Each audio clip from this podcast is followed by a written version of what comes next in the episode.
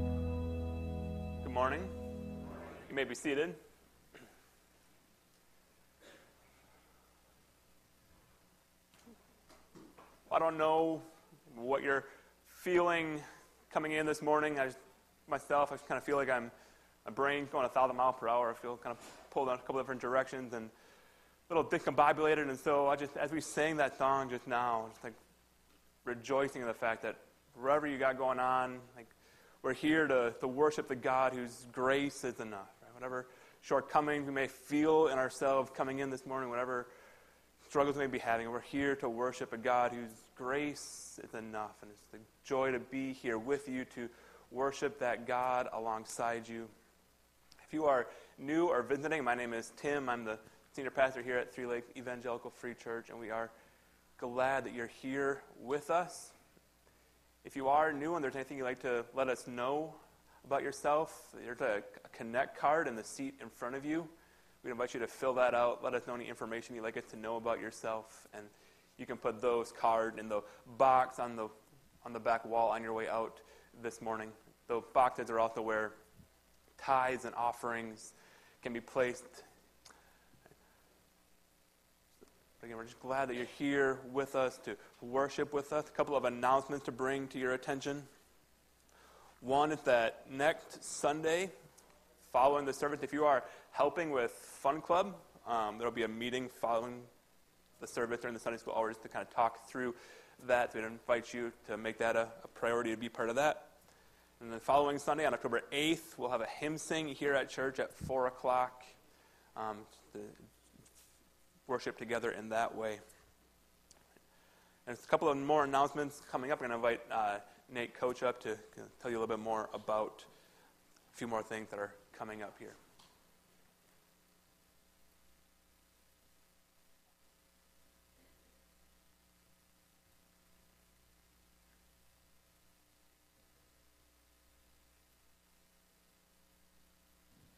Good morning.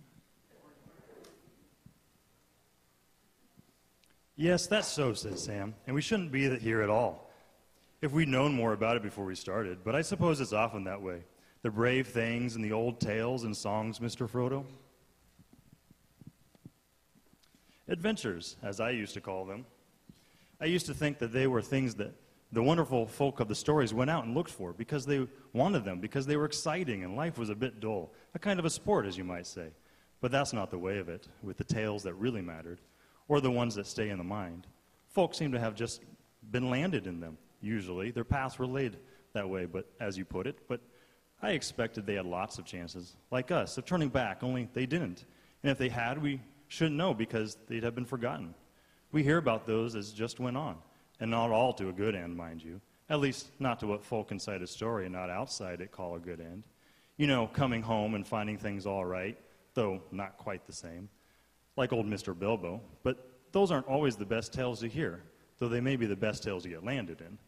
I wonder what sort of a tale we've fallen into. I wonder, said Frodo. But I don't know, and that's the way of a real tale. Take any one that you're fond of. You may know or guess what kind of a tale it is happy ending or sad ending, but the people in it don't know, and you don't want them to. No, sir, of course not. Beren now, he knew, or he never thought he was going to get that Silmaril from the Iron Crown of Thangorodrim, and yet he did. And that was a worse place and a blacker danger than ours. But that's a long tale, of course, and goes on past the happiness and into grief and beyond. And the Silmaril went on and came to Eärendil and why, sir, I never thought about that before. We've got, you've got some of the light of it in that star glass the lady gave you. Why, to think of it, we're in the same tale still. It's going on. Don't the great tales never end? No, they never end as tales, said Frodo. But the people in them come and go when their part's ended. Our part will end later, or sooner. And then we can have some rest and some sleep, said Sam. He laughed grimly. I mean just that, Mr. Frodo. I mean plain, ordinary rest and sleep and waking up to a morning's work in the garden. I'm afraid that's all I'm hoping for all the time. All the big, important plans are not for my sort. Still, I wonder if we shall ever be put into songs or tales. We're in one now, of course, but I mean put into words, you know, told by the fireside or read out of a great big book with red and black letter, letters years and years afterwards.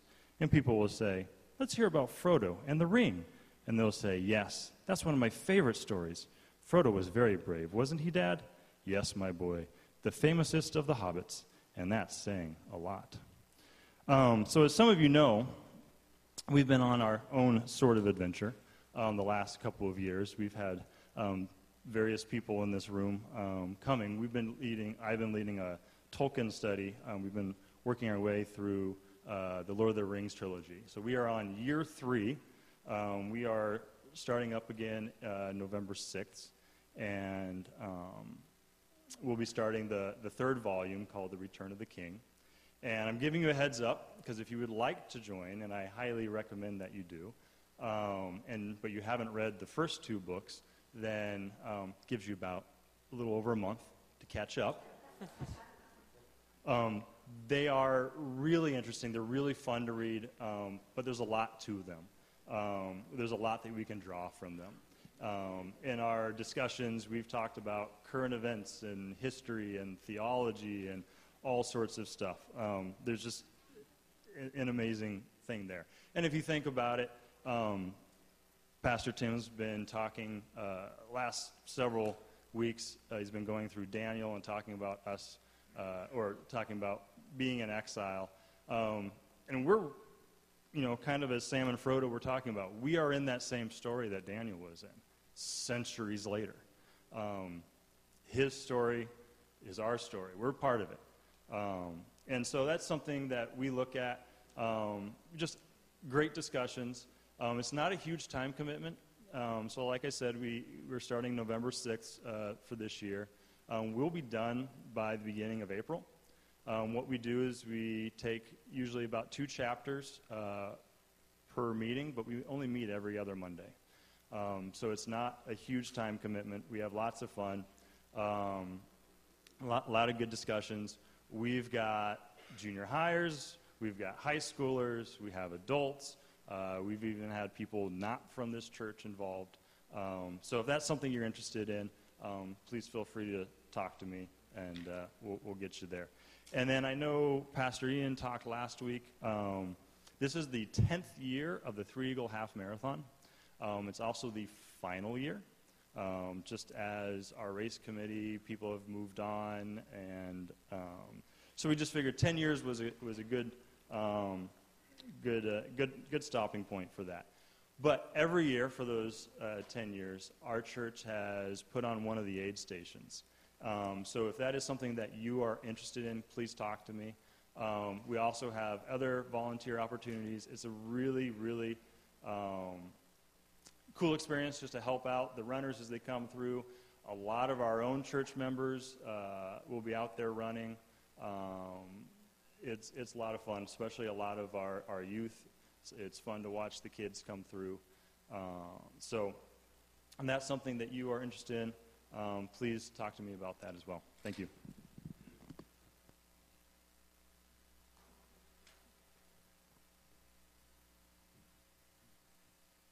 We're going to continue our time of worship now, but if we do that, would you join me in prayer as we prepare our heart to worship God?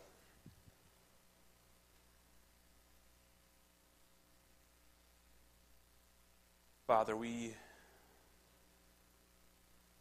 we just sang, are so thankful that your grace is enough. That you would be gracious towards us even when we in no way deserved it, that you would, you would love us, you would come to us when we were running away from you, that you would care about us enough to send your Son to live among us, to live without sin, to die in our place, to take our sin from us. We thank you. We praise you for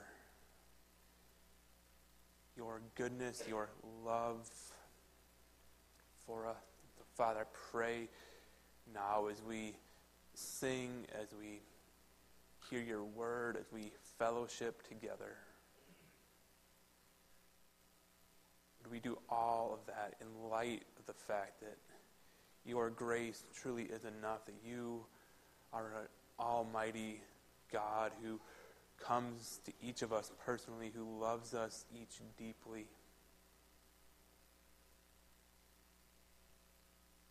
Father, would we desire to worship you for who you are?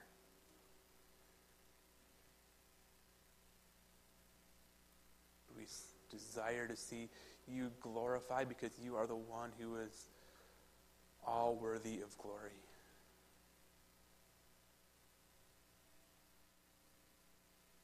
Father, we, we know that you love us. We know that you care for us. And I pray for those here who are, who are hurting this morning, who are struggling this morning, who are feeling ill this morning, whatever it may be, that you be at work in the lives of people who are hurting, who are struggling. That you would give us a deep, abiding sense of your comfort, your presence alongside of us. You fill us each with a, an overwhelming conviction that whatever we're going through, whatever trials we face, you have a good purpose for them, and your grace is enough to face them. But Father, as we continue to sing now, would we sing out of an overflowing awe at who you are and what you've done for us in Jesus? We pray in Jesus' name. Amen. Do you stand with us as we continue in worship?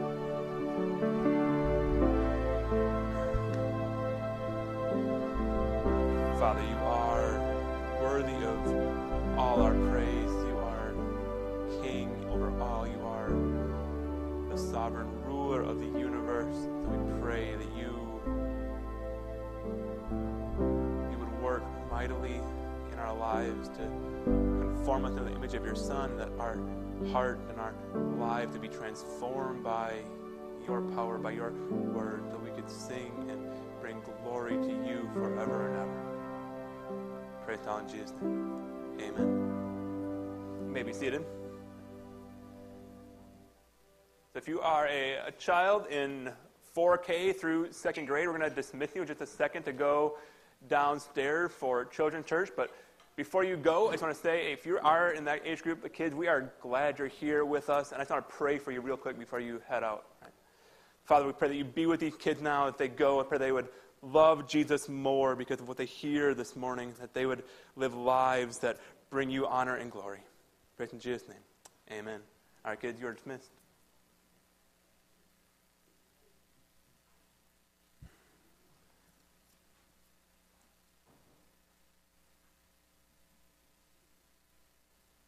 But Nate was reading that little excerpt from Tolkien before, was kind of struck by how much I resonate with, with Sam. Right? And like, he says in there, like, all he really desired the, a garden to tend, and it's like kind of a boring sounding life. Right? And like, that just speaks to me. Like, I am not what you would call like adventurous. Like, I'm very content in my own little world. Like, I like things that are familiar. I like things that are comfortable. And as a result, one group of people I don't always understand is like people who really like traveling. Like specifically people who like like traveling for the purpose of experiencing new cultures. Like like for years, one of the most popular shows on CNN was the show called Parts Unknown with Anthony Bourdain. And the whole premise of the show was that Bourdain, who's a chef and an adventurer, he would, he would travel to parts unknown. He would go to these places off the beaten path, and he would go there to experience both the culture and, as the chef, the foods of that area. And sometimes he would eat like truly bizarre foods. And people would watch that show, and they would say things like, Man, I wish I could do that. I wish I could have that life. But for me, like, there's like nothing about that show that appeals to me. I'd rather be doing anything else. I just want to be in a place where like I know the language or I know what to expect, where I can eat pizza and cheeseburgers and just be happy. To me, like the idea of, of entering a new culture is incredibly stressful. And to be clear, that's not to say that I think my culture is superior or better than any other culture. And theoretically, I understand like the value in broadening your perspective and seeing how other people live. But I just find the whole experience of entering a new culture so stressful. And if I'm going on vacation, stress is not the feeling I want to experience. But I just I don't understand it, right? But whether you're like me, like, like the familiar, like the comfortable, or you like that sort of thing. You like new culture. The fact of the matter is that, like for us as Christians, those who follow and love Jesus, we live each and every day immersed in a culture that is not our own. We've spent the last seven weeks going through the first half of the book of Daniel. We've been talking about this idea of living as exiles. And the idea that I've really tried to drive home through those seven chapters is that, like, for us, that the people of God, this world, is not our home. We are citizens of heaven, not citizens first of any nation on earth. And that means that the culture of the world should feel a bit foreign to us. And the book of Daniel right, provided us with a model for, for how to live in a foreign feeling culture. Daniel kind of an example of how to navigate living in a foreign culture as an exile. But the problem is, Daniel lived so long ago and in a culture that is so different than ours, it can be a little bit challenging to take his model and apply it to our lives. Like, we don't have leaders who are insisting that we bow down to literal golden statues. We don't have leaders insisting that they pray only to them. We don't have leaders who are feeding us food that violates our conscience. We don't have leaders asking us to interpret their dreams for them. Maybe you do. I don't, I don't have that.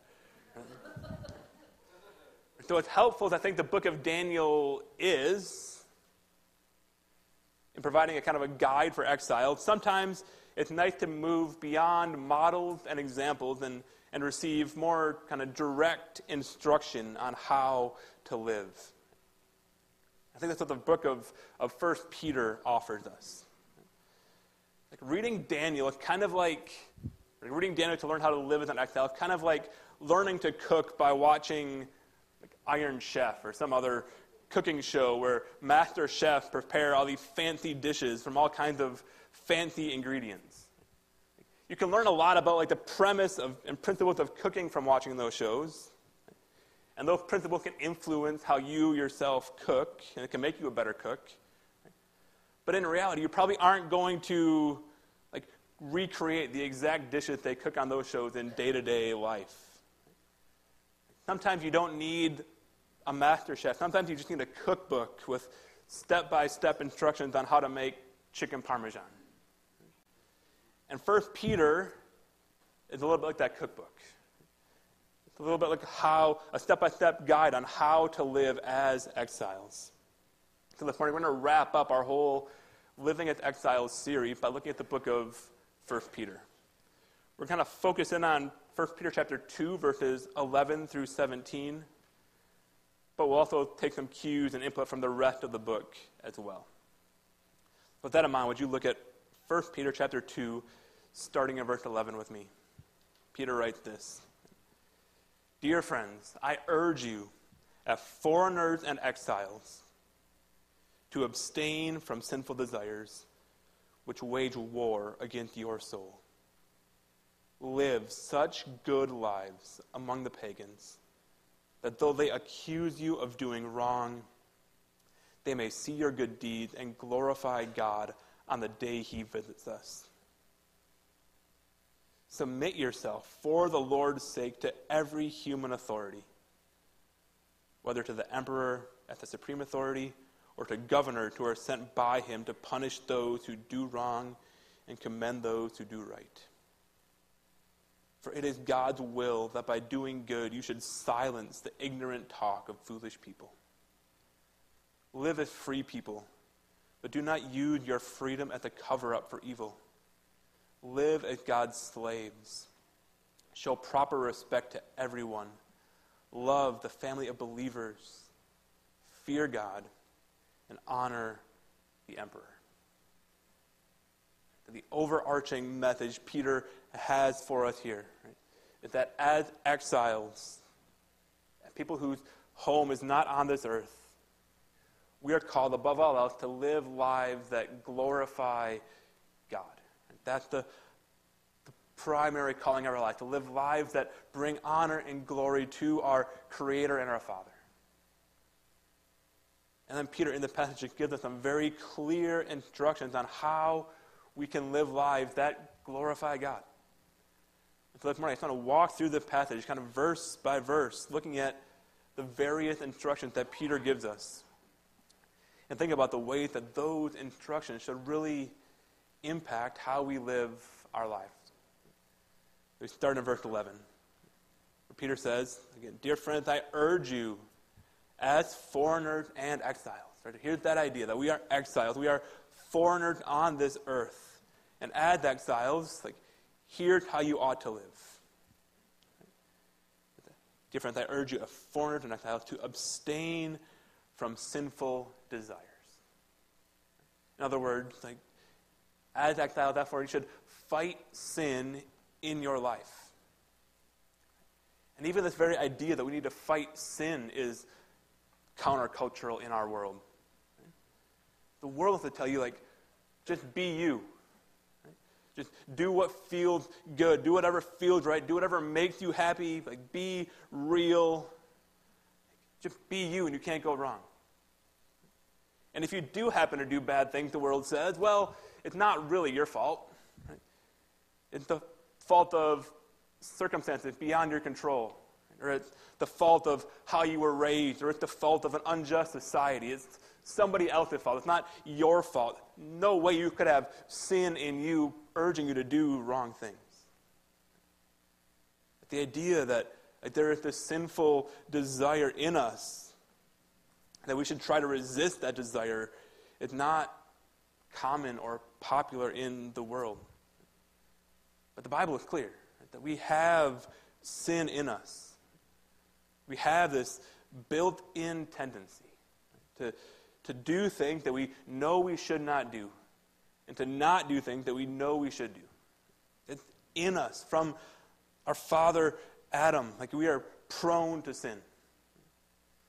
We're prone to jealousy, unjust anger, prone to selfishness, to lust, to deceitfulness, prone to laziness and gluttony we are prone to sin. If you examine your heart, you examine your motives, you examine your behavior, I think even if it's not a popular message in the world, I think you feel deep down that it's true. We are all sinners. And being a Christian doesn't mean that we no longer struggle with sin. It's not that if you just trust Jesus, then you snap your fingers and your sinful desire is gone. If it did mean that, then Peter, who's writing to Christians, wouldn't have to write this verse. But he writes, like, I urge you to, to flee sinful desires, to abstain from sinful desires. We do still struggle with sin. And what should make Christians different from the world is not that we no longer struggle, but how we respond to that sin. As Christians, we don't simply accept our sinful tendencies as the way we are with no hope of change. As Christians, we see our sin and we fight against it, as Peter called us to abstain from it. As exiles, as people who are different in the world, we are called to, to abstain from our sinful desire, to fight the sin in our lives.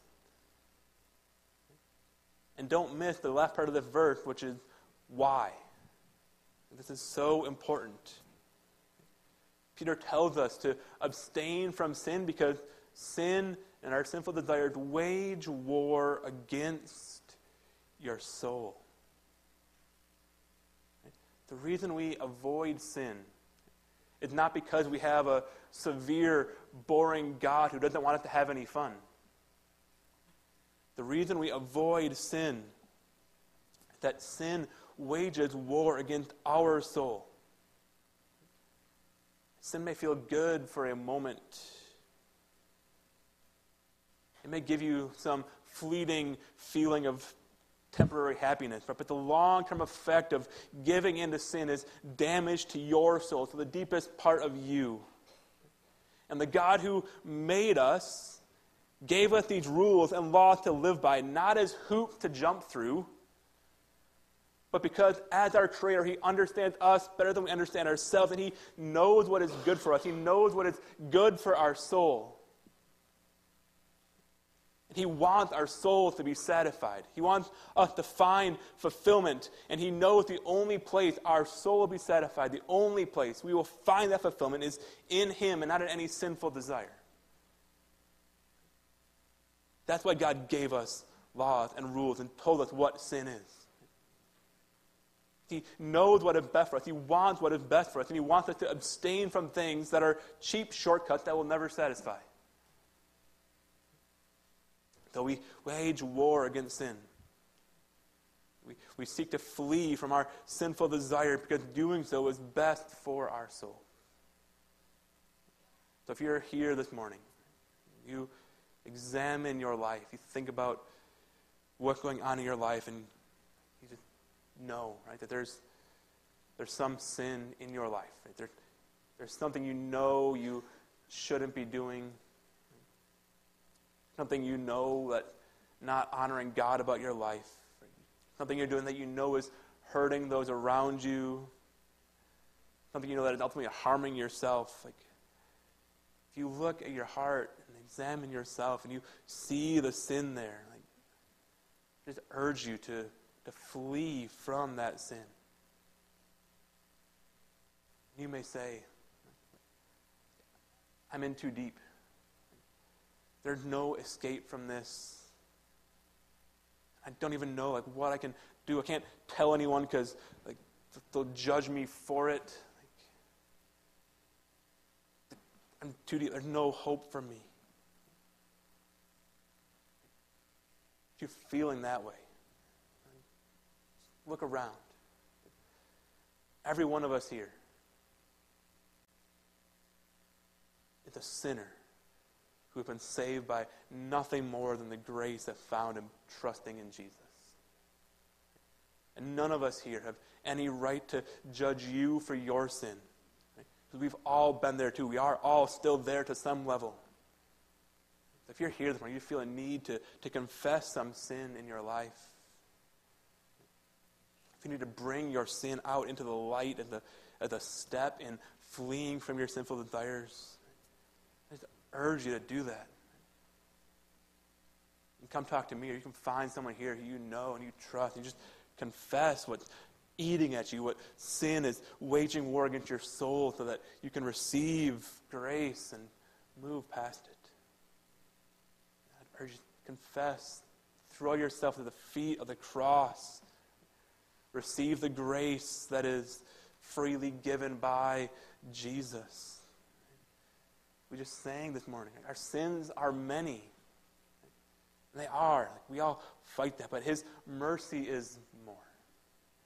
I just urge you, whatever you're facing, whatever you're dealing with this morning, receive that mercy. And when Jesus died on the cross, he, he died to take whatever sin you're fighting right now. Jesus died to take that sin upon himself and give you his righteous life in return. All of us here have, who have received that grace ought to be willing to hear other people confess their sins, even sins against us, and offer them forgiveness as people who ourselves have been greatly forgiven.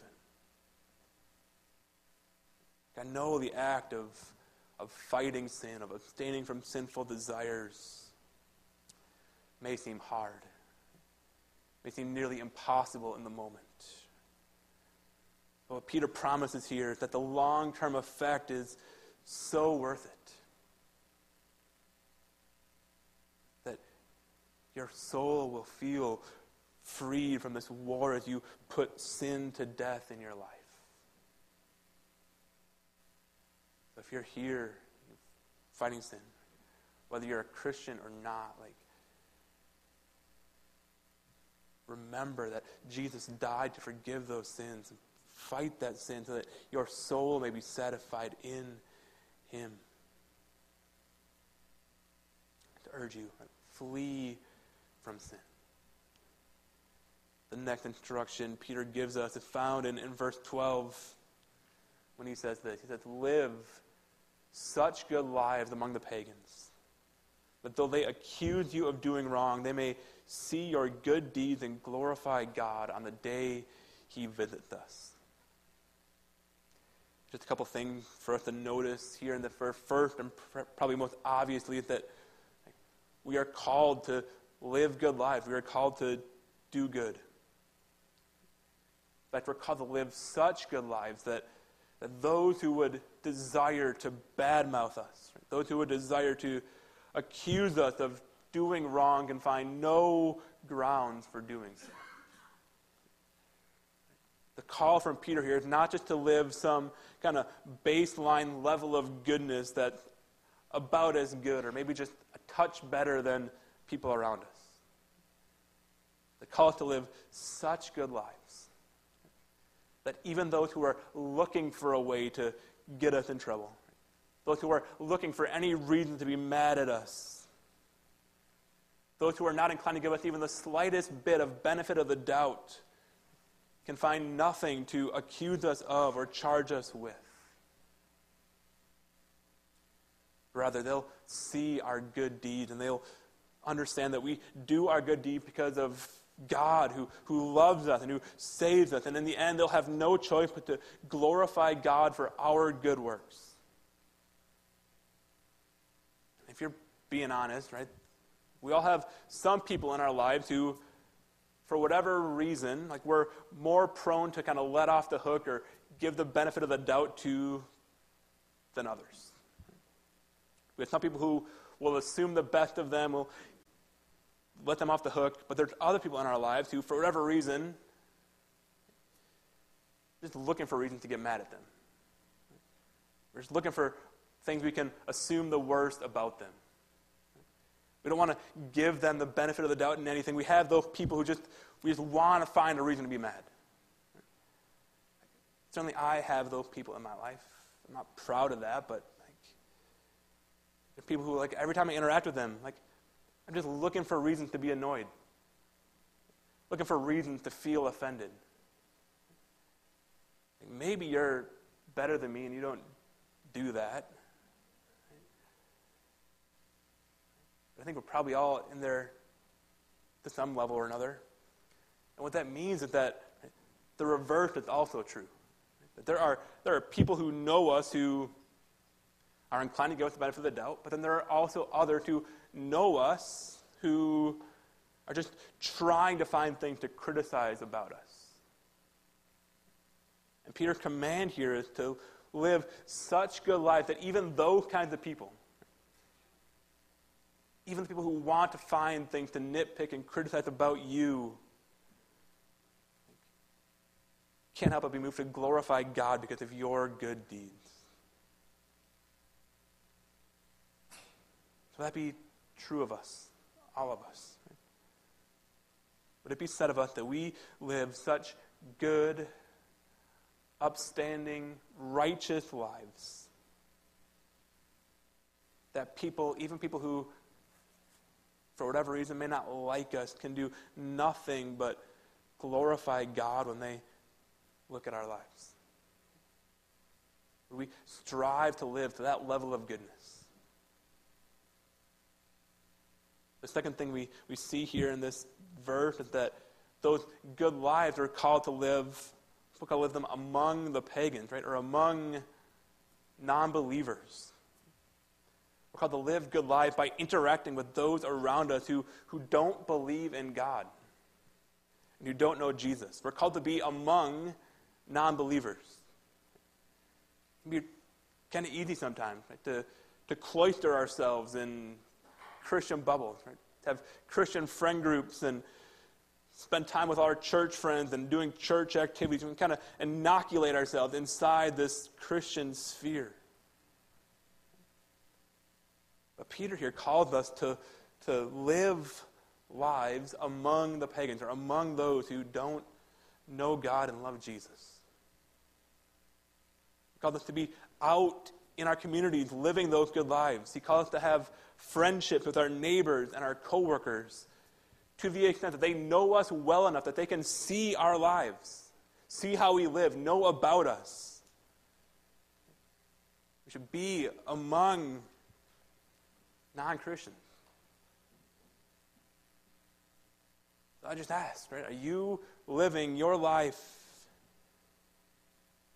among non believers, among non Christians, to the extent that they know your life well enough that they know how you live?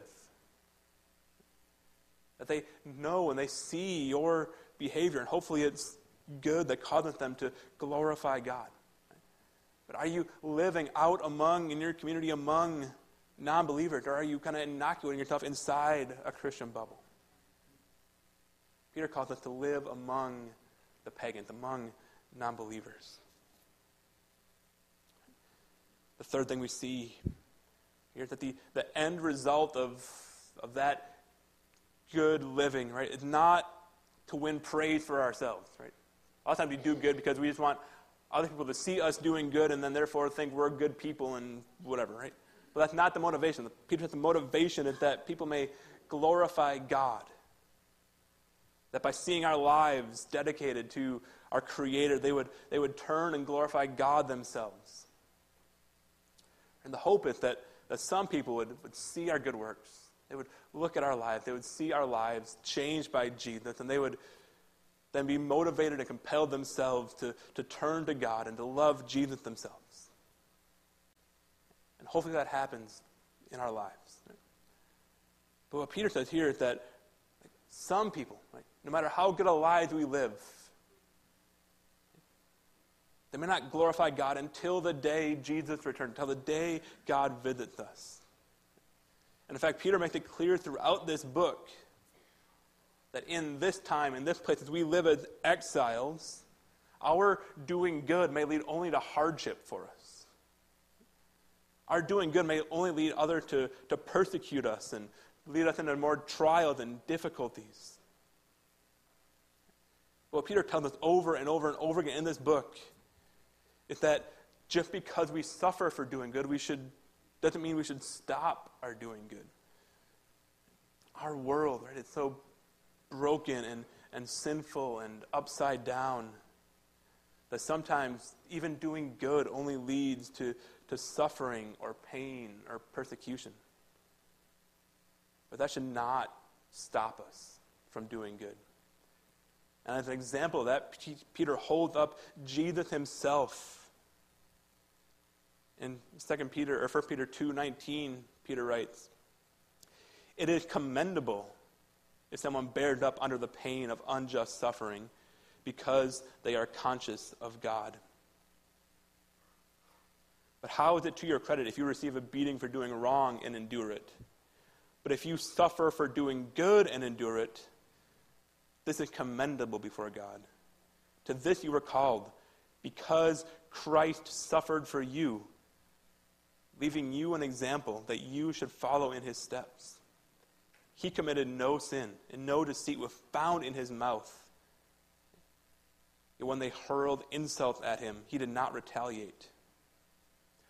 When he suffered, he made no threats. Instead, he entrusted himself to him who judges justly. And a little later in chapter 3, Peter writes If you suffer for what is right, you are blessed. Do not fear their threats, do not be frightened, but in your heart revere Christ as Lord. Always be prepared to give an answer to everyone who asks for a reason for the hope that you have but do this with gentleness and respect, keeping a clear conscience, so that those who speak maliciously against your good behavior in Christ may be ashamed by their slander. For it is better, if it is God's will, to suffer for doing good than for do, doing evil. And then here again, he holds up the example of Christ. For Christ also suffered once for sins, the righteous for the unrighteous to bring you to God. You were put to death in the body, but he was made alive in the spirit. And Peter's point here that when you're the when you're when you were the one who was doing wrong, when you were the one who was sinning, Jesus came and he died for you, and he didn't let his your sinfulness, your insults, your persecution of him stop him from doing what he was called to do. He came and he suffered, the righteous one for the unrighteous. When they hurled insult at Jesus, he did not retaliate. When Jesus suffered, he made no threat. Jesus did good and he was insulted. Jesus the good and he suffered, yet he did not retaliate. That he just kept on doing good. And in that, he should be our model. Our call is to continue to do good among non believers, even if we suffer for it. The last verse in chapter 4 says So then, those who suffer according to God's will should commit themselves to their faithful Creator and continue to do good. even suffering should not stop us from doing good out in the world. Third instruction Peter gives is found in verses 13 and 14. He says this Submit yourself for the Lord's sake to every human authority, whether to the emperor as the supreme authority or to governors who are sent by him to punish those who do wrong and to commend those who do right. So, as exiles, we are called to, to submit to authority. And this, too, is a very countercultural idea. Much of the world is very anti authority, kind of stick it to the man kind of age. You, there are videos everywhere of people being wildly disrespectful to police officers. We don't like authority. We automatically rebel against it. But as Christians, as exiles, we're called, Peter says, to submit to authority. Here's the thing, right? It's really easy to submit to authority when we like it, when we agree with it. What happens when we, we don't agree? What happens when our authorities pass laws we don't like? What do we do then? A lot of times our answer is like, well, I, I can't submit to that guy. I don't like him. He's, he's a terrible person. Like, I'm not going to submit to that authority. Here's the thing when Peter writes this, he specifically mentions submit to the emperor. Do you know who the emperor was when Peter wrote those words? Nero. Like burning Christians as torches in a garden, Nero. And Peter writes, submit to the emperor. So whatever you may think of certain leaders, it's not that bad. Not grounds for disrespect and disobedience. If Peter can write this about Nero, in fact, he ends verse 17, he says, Honor the emperor. Honor Nero. Honor the guy who's burning Christians as torches in his garden. Now, there are limits to this. When laws are passed where authority tries to force us to sin, we're forced to violate the Bible and God's teaching by the law, then the call to submit in that one particular case no longer applies. Just not one case, and only when it's a direct violation of the Bible. And again, there's a difference even in like things being legalized and you yourself being forced to do something. This is talking about like you yourself being forced to do something. Yes, then absolutely resist. But outside of that, submit to authority. And choosing not to because you don't like the laws or you don't think you should have to or you don't like the guy in charge or the guy in charge doesn't meet your morality. Like it's not grounds for not submitting. Peter says, submit for the Lord's sake to every human authority.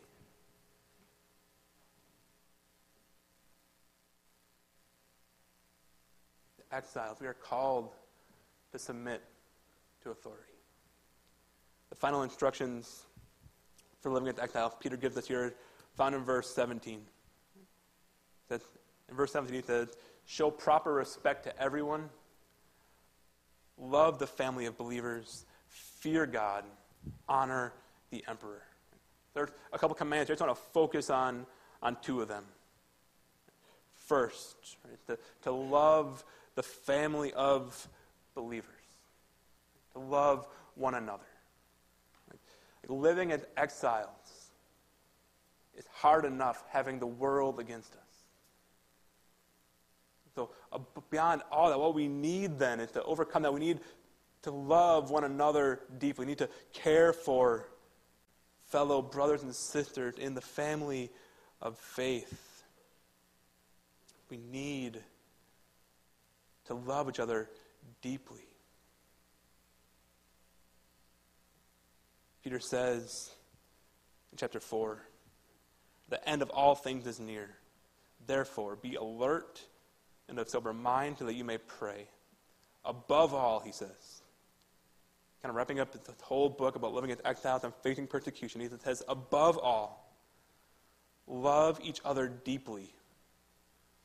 Why? Because everyone around you is great? No, he said, love each other deeply because love covers over a multitude of sins. Offer hospitality to one another without grumbling. Each of you should use whatever gift you have received to serve others as faithful steward of God's varied grace.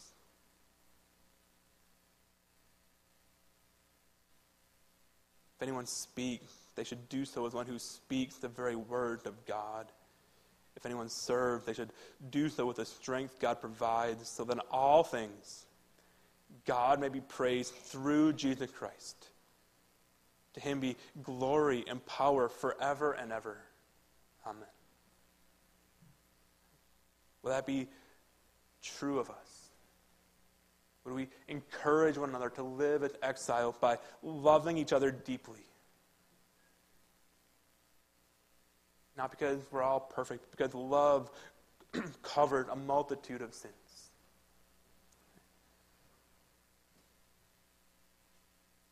Would we love each other well? Would we show hospitality to one another without grumbling? Would we be in each other's homes? Would we be supporting one another as a way to encourage each other to live this life that Peter calls us to live? The final instruction I want to touch on here is that Peter calls us to fear God. Above all else, like this is the motivation for all that we do. Ultimately, we understand that as exiles, this world not being our home, we have a, a better home we are headed to. We have a God who is ruling over that home and who we will one day live under and worship forever and ever. The God who is worthy of all honor and praise and, and fear in the sense of respect and awe and wonder, all that He has done. When we are living in this fallen, broken world and we're looking for reasons and strength to fight against it and to go on.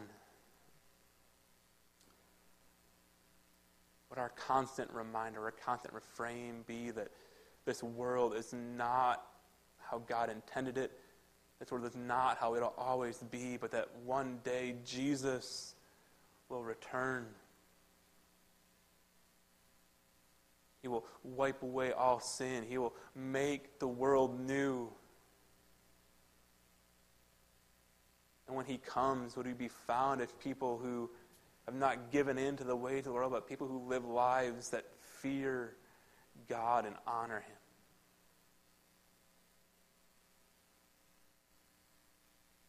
We leave here like this, the gathering here on Sunday morning to the special and unique time where we can come together as the people of God to encourage one another and equip one another and be filled up by love for one another.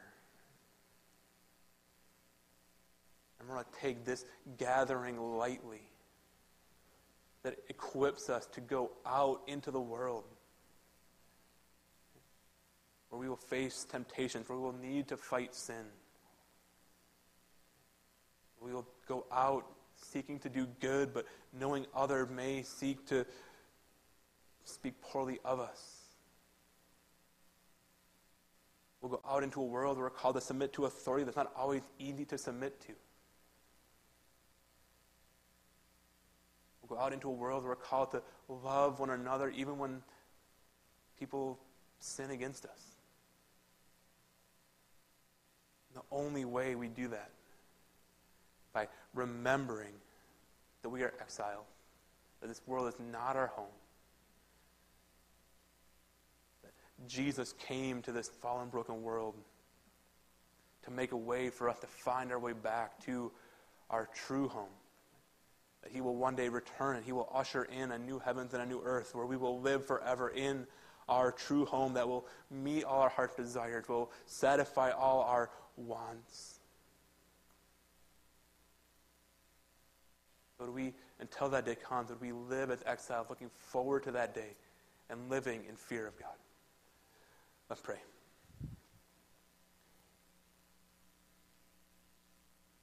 Father, we thank you. We praise you and we stand in awe of who you are. That you are the God who spoke and the universe came into existence.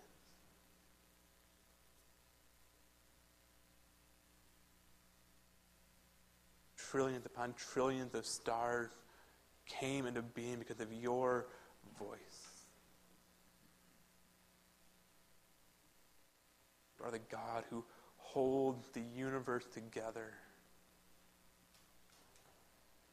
You're the God who sees all that takes place.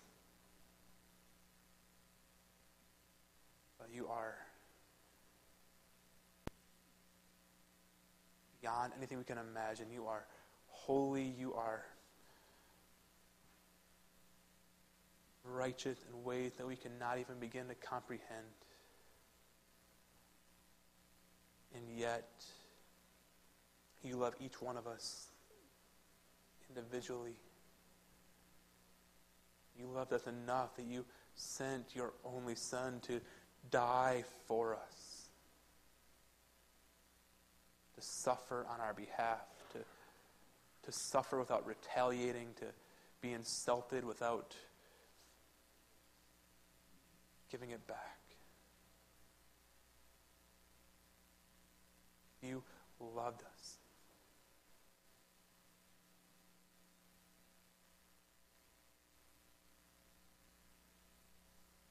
Father, would we live lives as people who have trusted and believed in Jesus, who see you for who you are? Would we live lives that are faithful to you? Lives that call the non believers around us to faith in Jesus. We live lives that are marked by resisting sin and confessing our sin, confident that you have already forgiven us.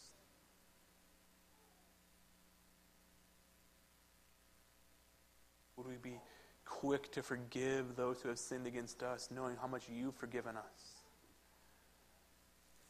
Would we love those around us well, knowing that love covers a multitude of sin? Father, would the world look at our lives and be so amazed by our goodness, by our righteousness, that they can't help but glorify you.